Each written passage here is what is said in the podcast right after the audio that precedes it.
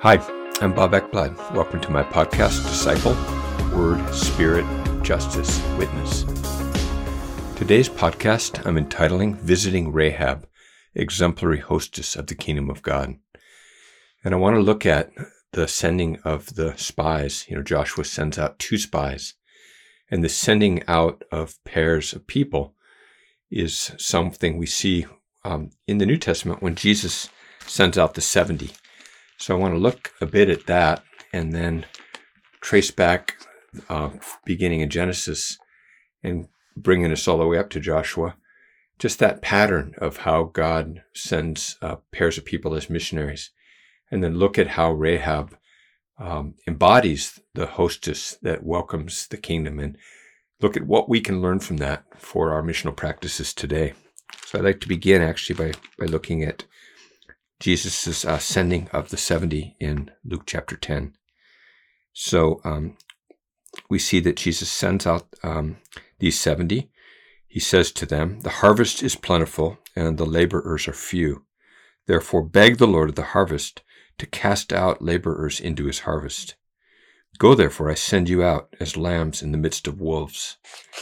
Carry no money belt, no bag, no shoes, and greet no one on the way. Whatever house you enter, first say, 'Peace be to this house.' If a person of peace is there, your peace will rest on that person, and if not, it will return to you. Stay in that house, eating and drinking what they give you, for the laborer is worthy of his wages. Do not keep moving from house to house. Whatever city you enter and they receive you, eat what is set before you and heal those who are in it who are sick, and say to them, 'The kingdom of God has come near to you.'" Now, this is Jesus who's sending out people in pairs, and some of these instructions we can see glimpses of these earlier and in the Old Testament. But I want to just begin by the first example of pairs.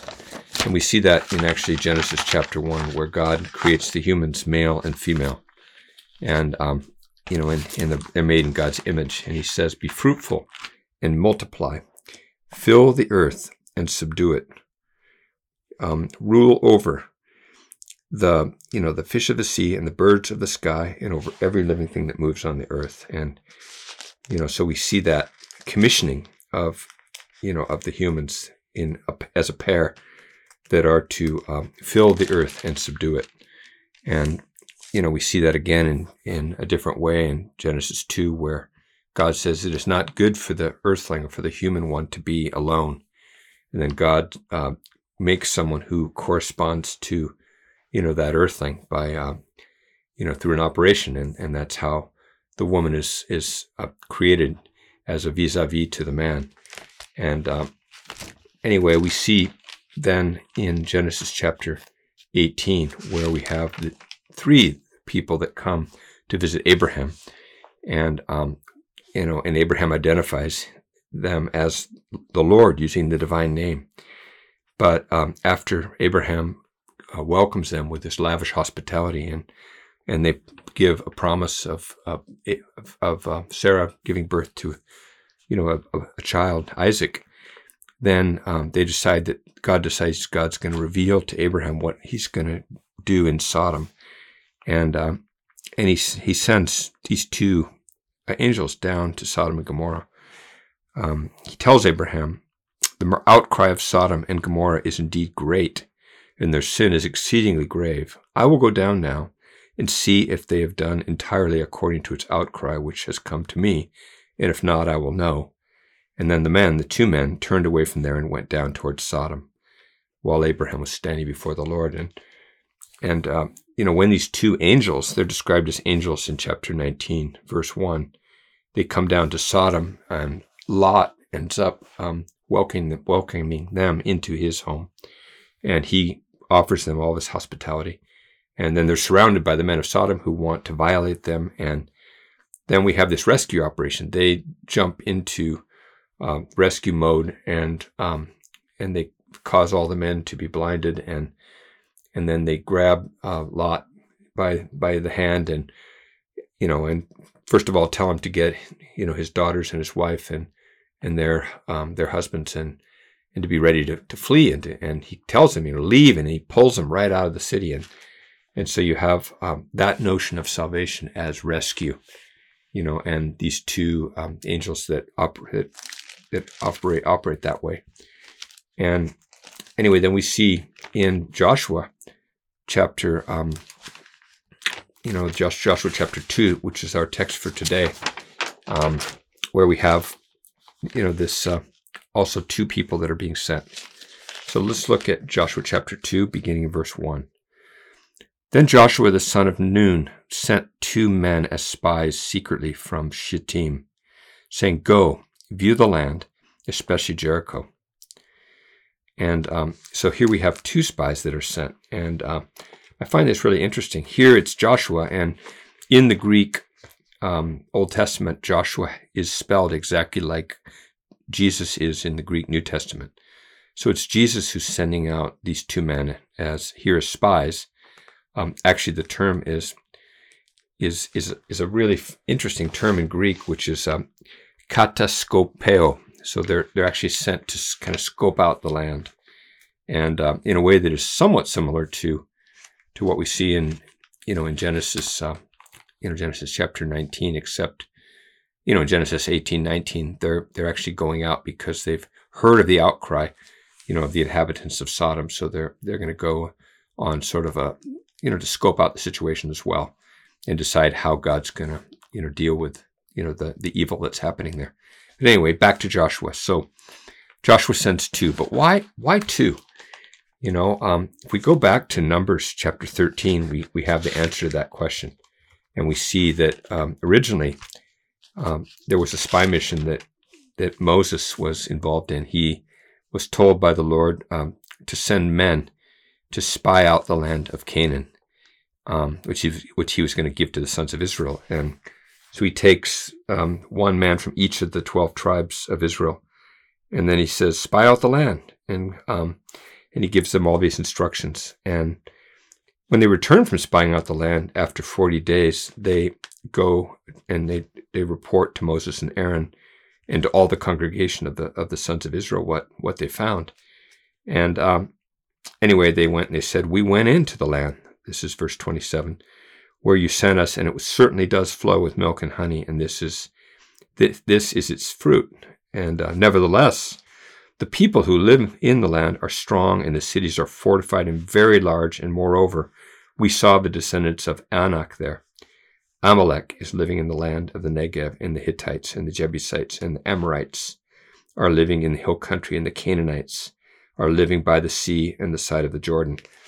And so there's this report of all the dangers, and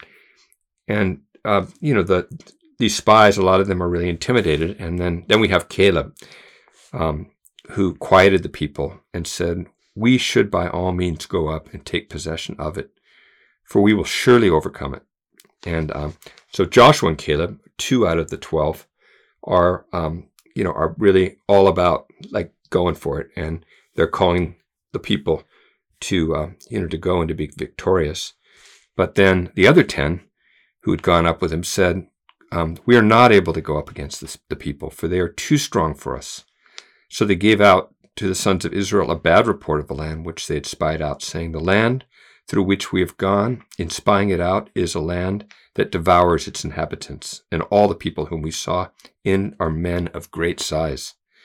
There also we saw the Nephilim, the sons of Anak, who were part of the Nephilim, and we became like grasshoppers in our own sight, and so we were in their sight."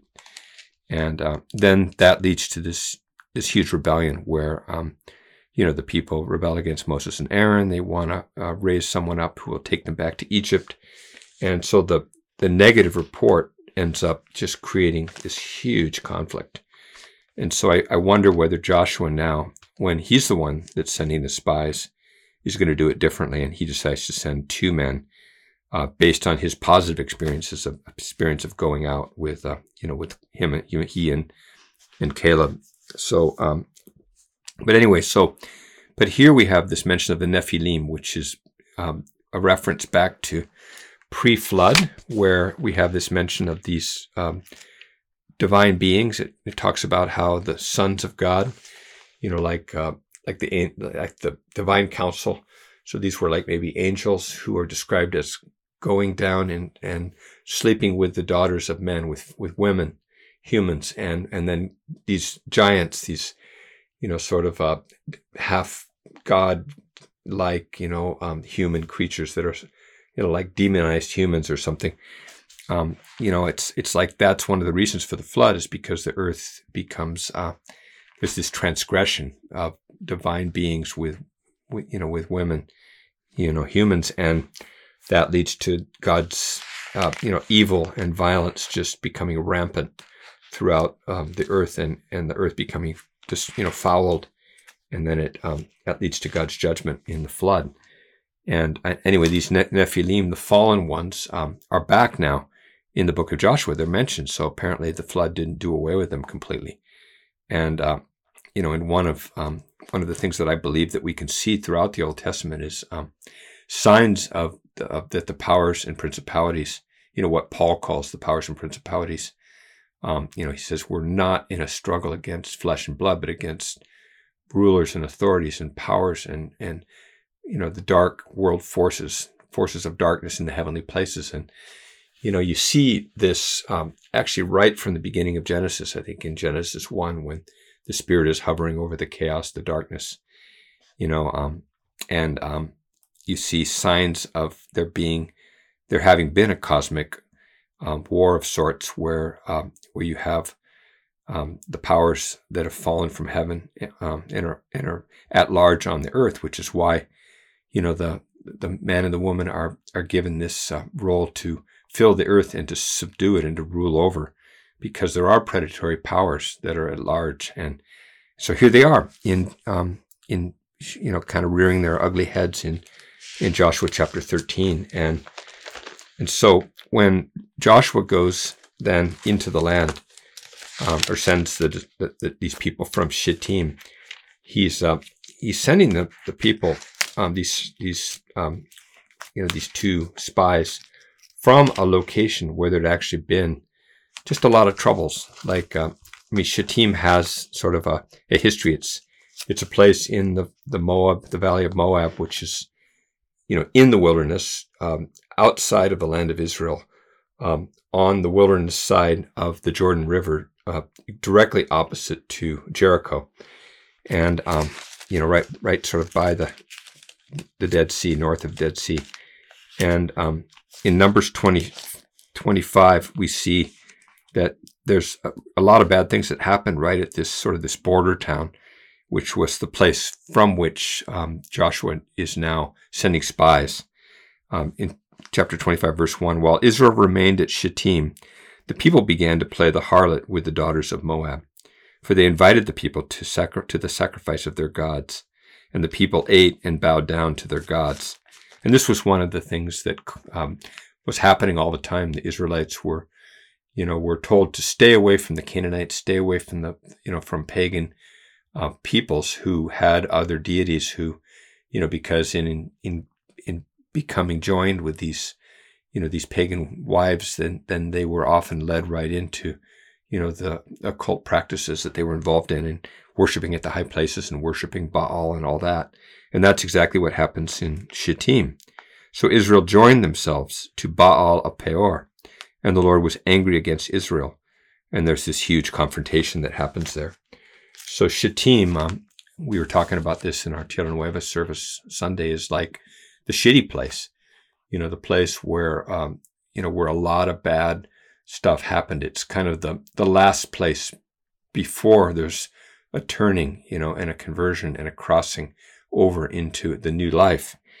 And so Joshua is there, and this was a place also where sermons were given, like Moses gave his final farewell address. And, you know, so the sending out of the spies was really a bold act that I think today, you know, we can try to think about what would be the equivalent of Shittim for us. You know, maybe the place before we enter into a new frontier of, you know, where we're called to advance God's kingdom somewhere. And so Now let's continue with Joshua chapter 2 and see what happens when the when these folks cross over. So they went and they came into the house of a harlot whose name was Rahab and lodged there. Okay, so wow, that's kind of worrisome. Right away, these two spies don't seem to be doing any spying, do they? It's like the language that is used here evokes, a lot of potential raised eyebrows. So they came into this language of coming into is very sexual language, and it's very suggestive. And they came into the house of a prostitute whose name was Rahab, and that name Rahab actually means open. So they came into an open woman, and of course open can have a positive sense, and but it also has Rahab also has a very negative sense because Rahab in the book of Job is like a mythical sea monster and sort of an evil power. And so what is this? Who is this Rahab? And we as readers are wondering and whether this is going to be just the beginning of another scandal story. But what we see is that the king of Jericho was onto it. So apparently these spies weren't very adept. And he sent word to Rahab saying, "Bring out the men who came into you." Once again, the imagery is very suggestive. "Who have entered your house, for they have come to search out all the land." Okay, now check out this woman who is, in a way, thinking, using the language of Luke chapter 10, is a woman of peace, right? She's potentially a woman who is welcoming these pilgrim missionaries who when they're welcomed into a house, they're supposed to stay there and receive the hospitality. But the woman had taken the two men and hidden them.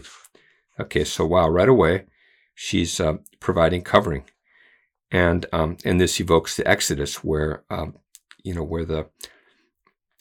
baby Moses was hidden by the mother, even against the law, because she was supposed to cast any male babies into the Red Sea or into the Nile River, and she said, "Yes, the men came to me, truth. But I did not know where they were from, lie. It came about when it was time to shut the gate at dark that the men went out, lie. I do not know where the men went, lie. Pursue them quickly, for you will overtake them, lie." But she had brought them up to the roof and hidden them in the stalks of the flax which she had laid under the roof, in order on the roof. So that's pretty amazing that here we have this exemplary hospitality, and she's offering protection, much like Lot had protected, these angels. Although it's actually much more exemplary than anything Lot did, because Lot was, ready to throw out his virgin daughters to the violators. But anyway, so here we have, so the men pursued them on the road to the Jordan, to the fords, and as soon as those who were pursuing them had gone out, they shut the gate. So wow, the pursuers are shut out of the city, and the spies are safe and sound in Rahab's house. Now, before they lay down, and once again, the term "lay down" is very suggestive as well, right? And it was used earlier, and so she came up to them on the roof, and she said to the men, and here is where we have this amazing sermon of sorts, and where I want to spend a little bit of time modeling or showing how Rahab is a model believer. She says, "I know that the Lord has given you the land." And so here she is. She's actually stating exactly what Caleb and Joshua had stated to Moses when they came in after their spy mission. And "the terror of you has fallen on us. And I know that all the inhabitants of the land have melted away before you." Okay, "for we have heard how the Lord dried up the water of the Red Sea before you when you came out of Egypt."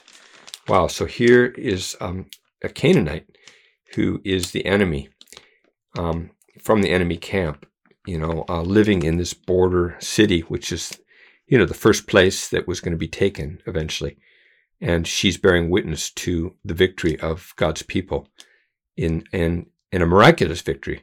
And what she's saying is subversive too, because Egypt dominated the whole region. It was a superpower, and the king of Jericho and the kings of all of these Canaanite city-states were beholden to Egypt. They were like vassals of Egypt. And so, really what Joshua is an extension of the Exodus. As a friend of mine, Matthew Lynch, describes beautifully in this new book that's coming out that I'm going to be referring to a little bit later.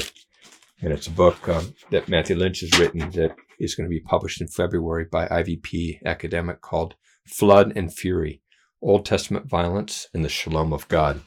So I'm going to be referring to that a bit soon.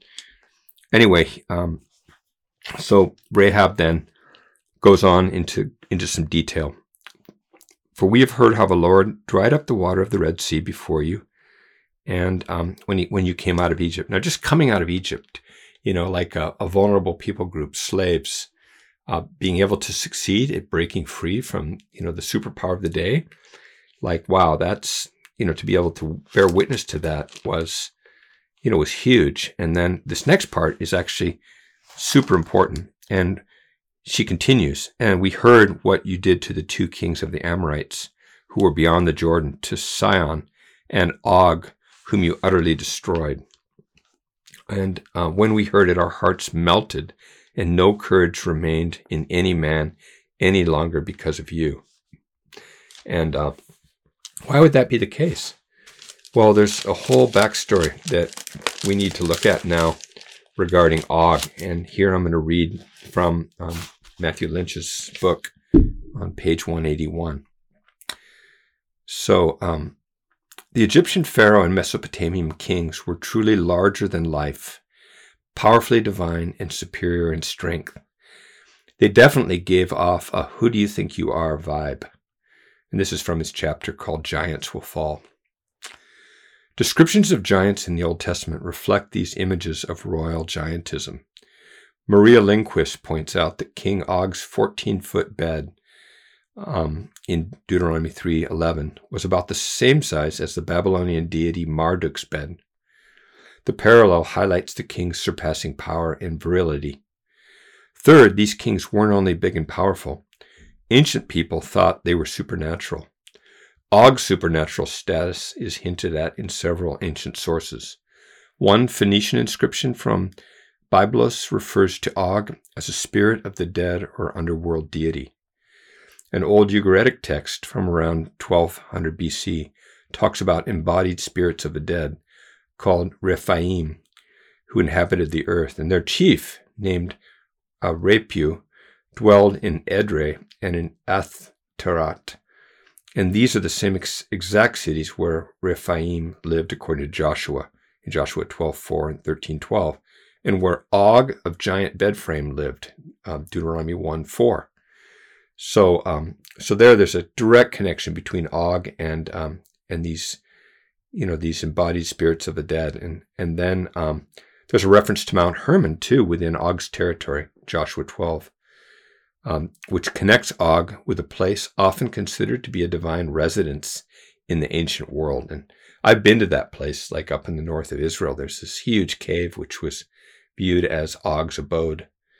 And so, as Dozman argues, quote, the defeat of Sion and Og represents both political and cosmological battles against kings and royal cities. Okay, so for her to affirm that, that she and her people they know about what the people of God did to the two kings of the Amorites, to Sion and Og, whom she says you utterly destroyed. Like that's like saying, like, we know that you guys in your past battles have defeated these underworld powers. And so what would be the equivalent of something like Og, or even Egypt, powers like that in our own day and age that would really intimidate us, that, the Nephilim, like powers that would have intimidated the 10 spies that, that were afraid. I think of something like fentanyl right now, which is such a huge power in our area. I mean, it's, I just read how right now it is the number one cause of death for people between something like the ages of 18 and 49 in the United States, and we see the ravages of this drug, part of the opioid epidemic, and in our town right around us, there's so many deaths right now. And in Seattle in August, there were like over 110 deaths that were reported, and probably more. So, fentanyl is like really intimidating. I think of Santa Muerte, which is a power that, a deity that, like Saint Death, it's literally translated as, which many of the cartels, a lot of people that are drug runners and gang members in the Mexican mafia, they, they worship that deity, and they make sacrifices, human sacrifices even to it. And it's a power that is intimidating to a lot of the people that we work with. And I think of, in our consciousness, something like cancer or, some, really, really bad cancers like pancreatic cancer, or, when the pandemic started, COVID had a mythical quality to it. And what are the powers that would be like Og, that if they were defeated, or if somebody was convinced that that the people of God had could dominate over them, that that would impress them greatly. We know that Jesus conquered the power of death itself, right? And yet we cower before the fear of lots of things, right? Lots of different future pandemics and just even issues like white supremacy, or or racism, or just the ascendancy of superpowers like China or Russia, or just the threat of nuclear annihilation. And I think we need to think about what it is that would cause us to cower and to keep us from advancing into maybe uncharted territory for us. Maybe going into areas where we know people are heavily armed, or or who are involved in witchcraft, or or who have political viewpoints that would really be considered hostile to us. Anyway, Rahab here is someone who is affirming the victory of God's people to these spies, and she goes on and affirms the God as the God of the creator of the world. He says, when we heard of it, our hearts melted, and no courage remained in any man any longer because of you. For the Lord your God, he is God in heaven above and on earth beneath. Now therefore, please swear to me by the Lord, since I have dealt kindly with you, that you also will deal kindly with my father's household. And give me a pledge of truth, and spare my father and my mother and my brothers and my sisters and all who belong to them, and deliver our lives from death. Wow, so she's really preaching a beautiful gospel to these spies, and standing on that gospel with hope that that these spies will include her as a beneficiary.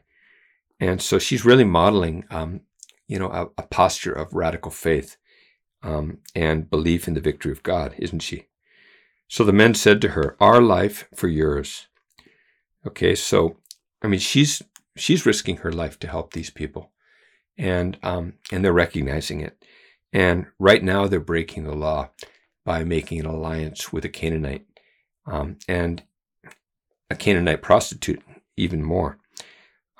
But we see this kind of thing happening throughout the Hebrew Bible and throughout the New Testament. And this is a beautiful aspect of the gospel is, Rahab is just one of a number of women characters in the genealogy of Jesus who are women of ill repute. You have Judah and Tamar, you know, and Judah going in and sleeping with Tamar, who dresses herself as a prostitute. And, you know, she's one of the mothers of, you know, of Judah, who is ancestor to King David and to the Messiah, to Jesus as well, right? But anyway, let's just look at what happens here. So the men say, "Our life for yours, if you do not tell this business of ours. And it shall come about when the Lord gives us the land that we will deal kindly and faithfully with you." So they embrace her and they include her. And I think this is an invitation to us to, you know, to visit Rahab, to look for Rahab-like characters, you know, people that we would maybe normally disqualify, and we would, because of our judgments and our prejudices, you know, we wouldn't consider allying ourselves with certain people because, you know, of how it might look or whatever. And, you know, I think, you know, we see a posture, a missionary posture here that is willing to take risks. And of course, Jesus, he does the same thing. He eats with tax collectors and sinners. You know, he associates with people, with women of ill repute, like the woman who comes into Simon's house and, you know, anoints him, his feet, or wipes, you know, washes his feet with her tears. And you know, and Simon says, if this man were a prophet, he would know what kind of woman that she is, that she's a sinner. So we see that Jesus himself receives the hospitality, you know, of people, and his kingdom advances, you know, in the quote unquote enemy camp, or at least those that the religious, you know, extreme religious people of the day, the Pharisees, the scribes, the high priests, all those people would have viewed as, you know, as disqualified. And so what does it look like for us to receive hospitality from people of peace that maybe would cause others to, you know, to squirm and to feel uneasy and to judge? I want to keep going with this story a little bit before we go back to you know, so some conclusions. So verse 15, then she let them down by a rope through the window, for her house was on the city wall, so that she was living on the wall. So here's a woman who's living right on the border, you know, right on the margins, at the edge, right, of town, and is a prostitute, and she's letting them escape. She's functioning really like, you know, like the angels who helped Lot and his daughters escape. And then she gives them instructions. She said to them, "Go to the hill country so that the pursuers will not happen upon you, and hide yourself there for 3 days until the pursuers return. Then afterwards you may go on your way." And the men said to her, "We shall be free from this oath to you, which you have made us swear, unless when we come into the land, you tie this cord of scarlet thread in the window through which you let us down, and you gather to yourself into the house your father and your mother and your brothers and all your father's household. And it shall come about that anyone who goes out of the doors of your house into the street, his blood shall be on his own head, and we shall be free. But anyone who is with you in the house, his blood shall be on our head, if a hand is laid on him. But if you tell this business of ours, then we shall be free from the oath with which you have made us swear." And she said, "According to your words, so be it." So she sent them away, and they departed. And she tied the scarlet cord in the window. Wow, doesn't this remind you of the Passover? You know, where the Israelites, they were told to, you know, kill a lamb and to anoint the doorposts of the house with the blood, and for the whole family to remain inside the house, you know, until the angel of death would pass over. And, you know, and that blood of the lamb and then the roasted meat of the lamb was what they were to, you know, to eat. And they were to, you know, to eat it with their, you know, all dressed, you know, ready with their staffs in their hands, ready to flee and to leave. And, you know, here we have a similar picture, I think.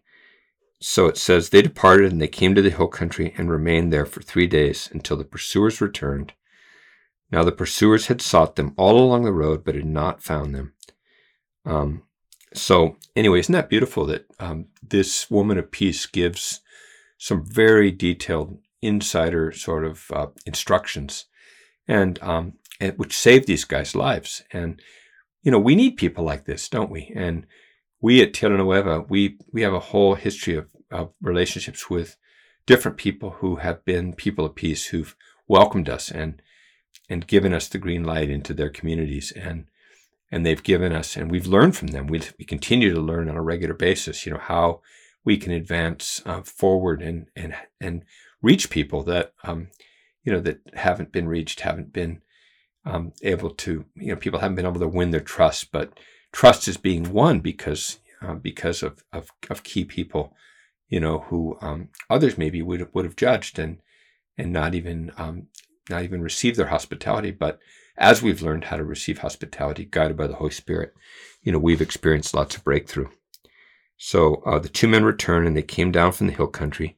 They crossed over, and they came to Joshua the son of Nun, and they related to him all that had happened to them.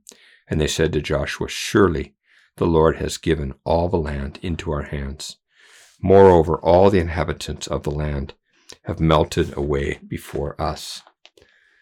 Wow. So anyway, I think of this witness that, you know, that Rahab offers, and it makes me really think just about how really she's bearing witness to the power of that the people of God actually wield and that we carry, and how critical it is that we understand, you know, that we've been given authority.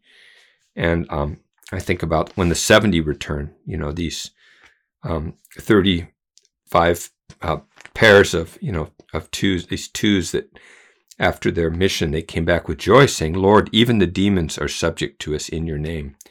You know, even the Ogs and the, you know, the Nephilim or whatever, the, you know, the powers are subject and to us in the name of Jesus. So these disciples, they were really discovering, maybe like these spies, that they were on the winning side. And he said to them, "I was watching Satan fall from heaven like lightning. Behold, I have given you authority to tread on serpents and scorpions and over all the power of the enemy, and nothing will injure you." And anyway, I just think this. The story of Rahab has so much to teach us, and you know, and we see that Rahab is presented as a model of faith, isn't she? You know, we see this in Hebrews chapter 11, where you know, we see that by faith the walls of Jericho fell down. This is verse 30, after they had been encircled for 7 days, and by faith Rahab, the harlot, did not perish along with those who were disobedient, after she had welcomed the spies in peace. So Rahab is elevated here as someone, you know, who welcomes the spies, and because of that, because of her hospitality, you know, she is, you know, she's a model of faith. And then we see in James chapter 2, verse 24, it says, "You see that a man is justified by works and not by faith alone. In the same way, was not Rahab the harlot also justified by works when she received the messengers and sent them out by another way? For just as the body without the spirit is dead, so also faith without works is dead." So there, you know, this woman Rahab is once again elevated as a model, and I just want to, you know, just end by just thinking about what does it look like for us to, you know, visit the Rahabs of our time, and to receive the hospitality and the covering. And you know, we see as we move right now towards celebrating Jesus's birth, that there's examples of Rahab-like characters that are mentioned just right after the genealogy, where Rahab appears in, you know, in Matthew chapter 1. And let's just look at some examples of this right now. Right at the very beginning of the gospel, the first gospel, Matthew chapter 1, you know, we have this genealogy, and then, but it's the genealogy of Joseph. And now the birth of Jesus Christ was as follows. This is verse 18. When his mother Mary had been betrothed to Joseph, before they came together, she was found to be with child by the Holy Spirit. And Joseph, her husband, being a righteous man and not wanting to disgrace her, planned to send her away secretly. Okay, so Mary had become pregnant with someone else. And so according to the law of Moses, she and the person that slept with her would be stoned. Okay, but Joseph, not wanting, to bring shame and even death to Mary by stoning, takes sort of a liberal direction, I guess. He's maybe sort of progressive in his righteousness. He plans to just send her away secretly rather than have her stoned. And of course, he doesn't know the backstory of the Holy Spirit being part of this. But when he was considering this, behold, an angel of the Lord appeared to him in a dream, saying, Joseph, son of David, do not be afraid to take Mary as your wife, for the child who has been conceived in her is of the Holy Spirit. So Joseph receives revelation, and that revelation is tells him don't be afraid to break the law, and to actually provide covering and to show hospitality, to this pregnant woman, because she will bear a son, and you shall call his name Jesus, for he will save his people from their sins. And so really, and that's what Joseph decides to do. When Joseph awoke from his sleep and he did as the angel of the Lord commanded him. He took Mary as his wife, but kept her as a virgin until she gave birth to a son, and he calls it his name Jesus. So, Joseph is a Rahab-like character who welcomes Mary, and in a way, Mary is sort of a Rahab-like character because she's pregnant out of wedlock, and Joseph has to believe, the angel's message, and which would be hard to believe, I think. And then Joseph continues to have this function of protecting and covering, when he's told by an angel and through dreams to take Mary and baby Jesus and flee to Egypt to avoid being killed by Herod, and then to return, when he hears that Herod has died, but then to avoid going back to Bethlehem and to go to Nazareth, because he keeps listening, and he represents someone who's Rahab-like, who is actually following instructions that are given through revelation. And so my hope is that we would be able to be inspired afresh by these stories, and let our imaginations be stirred up and enlarged, and so that we can really begin to see, just what opportunities the Spirit is giving us to move forward and advance God's kingdom of love and grace and salvation in places where it still needs to, be proclaimed. So let's pray.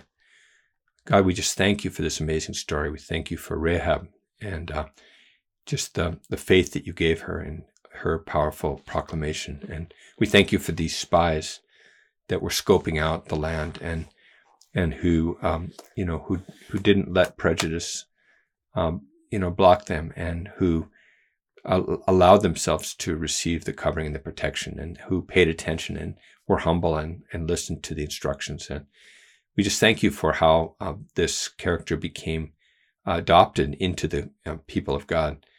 And Lord, let us be people that move in a similar way. And we just pray for faith and for discernment and clear hearing and seeing. And pray this in Jesus' name. Amen.